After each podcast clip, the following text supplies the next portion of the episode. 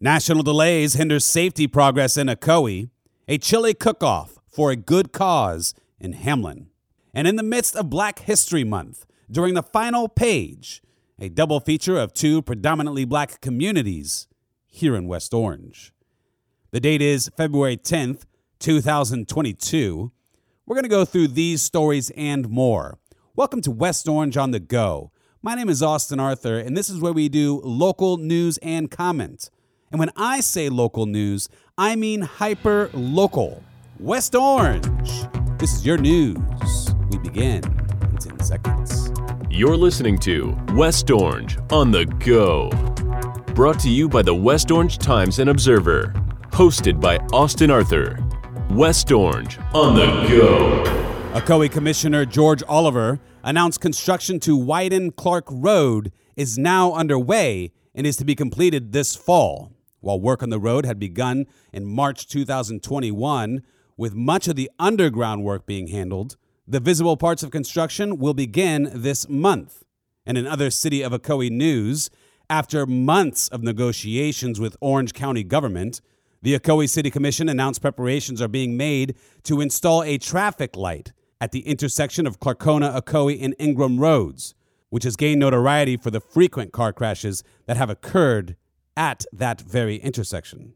Ocoee Mayor Rusty Johnson read a letter from Orange County Mayor Jerry Demings announcing the county will be installing a traffic light and construction will begin in the near future. However, due to the supply shortage around the country, key parts will not be available to allow the light to be installed right away. Because of this, the contractor states that it would take six months to construct this traffic light. So, unfortunately, due to the national state of affairs, West Orange citizens will have to wait and perhaps pray a little longer. A team of local dentists are providing free basic dentistry, such as fillings and tooth extractions, for people who are less fortunate in our community. Now, I'm not sure if there are any appointments still left, but if you're someone in need or think that you know somebody that may qualify that needs dental care, well, it's located on East Plant Street in Winter Garden. And for more information, I want you to call 407 258 3107. That's 407 258 3107. That's for the Dream Center in Winter Garden, where they're doing local dentists are doing dental care there right now to help out people in our community. And now this color, aroma, consistency, taste, and aftertaste.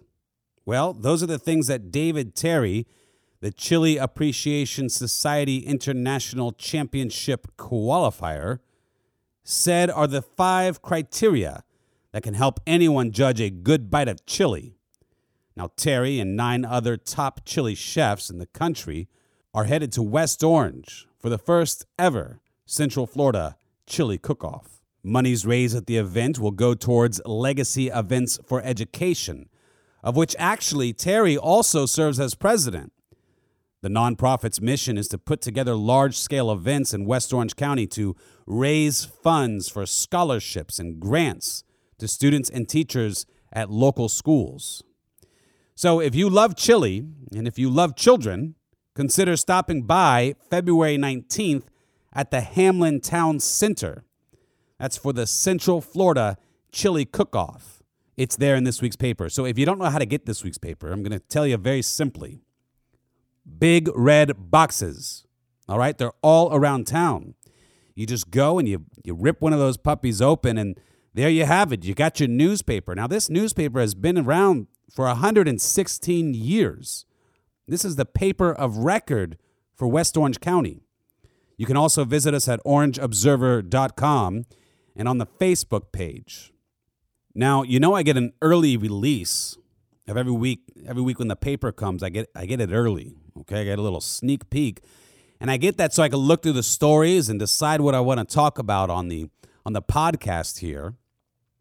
And I noticed one, I noticed an ad out. It's Habitat the West Orange, West Orange Habitat for Humanity Now, they have an ad out for their 2022 Women Build. All right, now this is a very important event, raises a lot of money, that gets a lot of good work done. Now, most of you know about Habitat for Humanity, and I am actually very grateful. I'm, I'm recently been asked to be a part of this group uh, as a board member. So I, I have a, a passion for this group, and I want you to know about what's going on with the Women Build. Now, if you're a woman, you can participate in this and you, you go and you help build and you raise money. You get a group together, and it's a real fun day. You get a pink hard hat, you know, all kinds of cool stuff. And you could come to the Women Build Wine Mingle. So if you like wine, you, you know, that's where it's a good time to get your team together. That's February 24th. All right. And if you're a man, and if you're not a, you're not a woman, you're a man. Well, I have been made, uh, personally made aware of, that they do accept men's money for this event. so if you want to donate, that's a great idea. So I want you to visit westorangehabitat.org slash woman build. All right, that's plural, women build. westorangehabitat.org slash women build.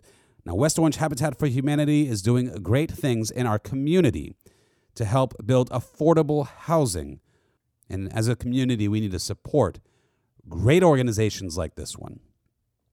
And now to the next story Save the lost, revive the saved, and train them all. Justin Lagasse believes so strongly in the mission to share the gospel of Jesus with college students that he even took off a semester from his own college studies to do so. The Winter Garden resident is a firm believer in Christ and jumped at a chance to travel as a volunteer with the Circuit Riders Missions outreach team. In this week's paper, we have a full story about Justin, and I, I would love for you to read it. But he is in need of donations to fund this two month mission tour with the Circuit Riders, a missions outreach team that sends Christians to college campuses across the United States. You know, you can learn more about the mission in the paper and you could give Justin a call yourself. His number, 407 951 0031. Support Justin at 407 951 0031.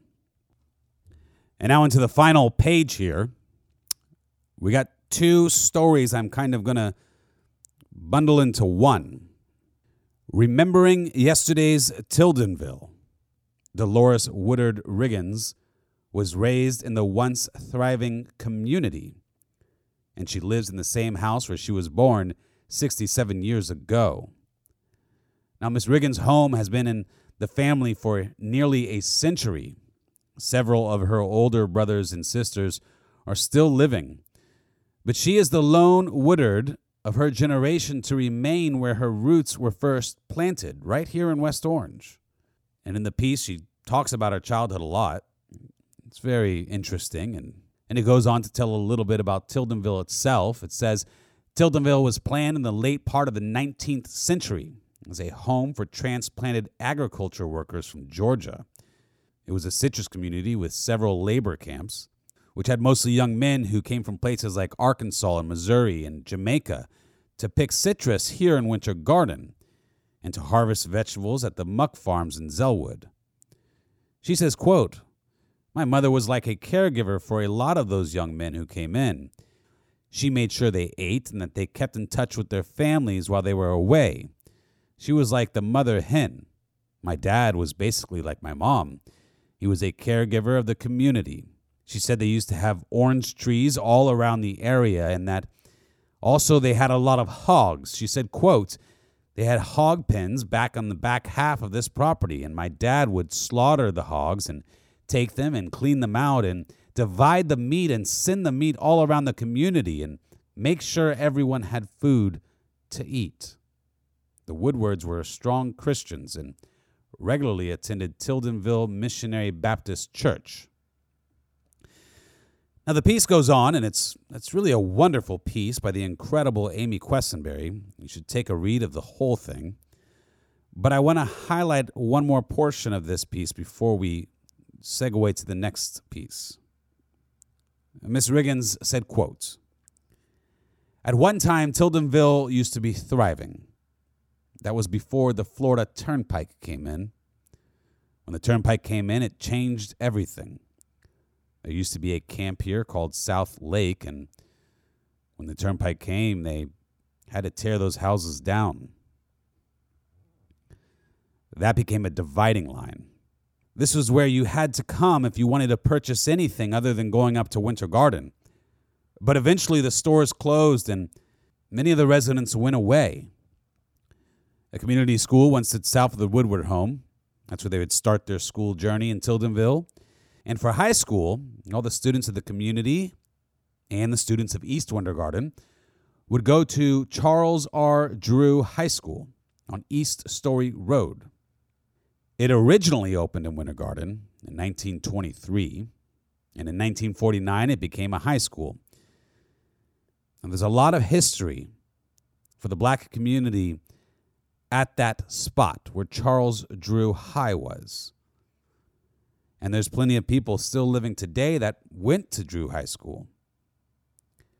Currently, that school is the home of Orange Technical College, the West Campus, a vocational school. And it's a fitting location where a lot of young men and women are inspired to go to a technical college right there in their community. There's a piece in this week's paper, also by Amy Quesenberry, who discussed this issue, this issue of Orange County Public Schools. Well, they're moving the school, they're moving it to Ocoee, near Ocoee High School, actually. It's probably about 10 minutes north and that's underway. They're spending $42 million on an amazing new facility, a huge upgrade. And, you know, it's been a long time since the technical school has been there. That was in 1974. A lot of people are upset, not so much about the move of Westside Tech, but of what Orange County Public Schools is planning on putting in its place. So, this property, this school that has a lot of history, especially for the black community in West Orange, well, they want to put a bus depot there. And in the piece, Miss Lauren Roth, who is the senior manager of facilities communications for Orange County Public Schools, well, she defends the decision, and it's not a decision that's done yet. She talks about it. She says that they want to hear from the community. She says that they're going to honor Drew High School and its history and put something to memorialize the space there, maybe some historical markers possibly in consideration. And that's very nice. And I, and I think that's a great thing. I think a lot of people would appreciate that. A lot of the community members would value that. But the problem that many in the community are having is not that. It's not that we have to do something with the location other than a technical college or a school, but that they're putting these buses there. And people have a big problem with that. Now, Miss Lauren Roth, I've spoken to her a couple times personally, and I have to tell you, she is a very professional, very nice lady. She's doing her job, and I hope that when this community meeting comes, all of you are there, all of you who agree that putting a hundred buses near an underprivileged, historically underprivileged community, East Winter Garden, on the property of a historical land space, is not in the best interest of those residents. They're worried about pollution. They're worried about traffic. You know, they're worried about their property values. But we got to let Orange County Public School Systems know how we feel that we feel that things like a bus depot belong in a fully commercial area, not a mixed use area. The city of Winter Garden is going to be spending millions of dollars to try to help revitalize that historically black community.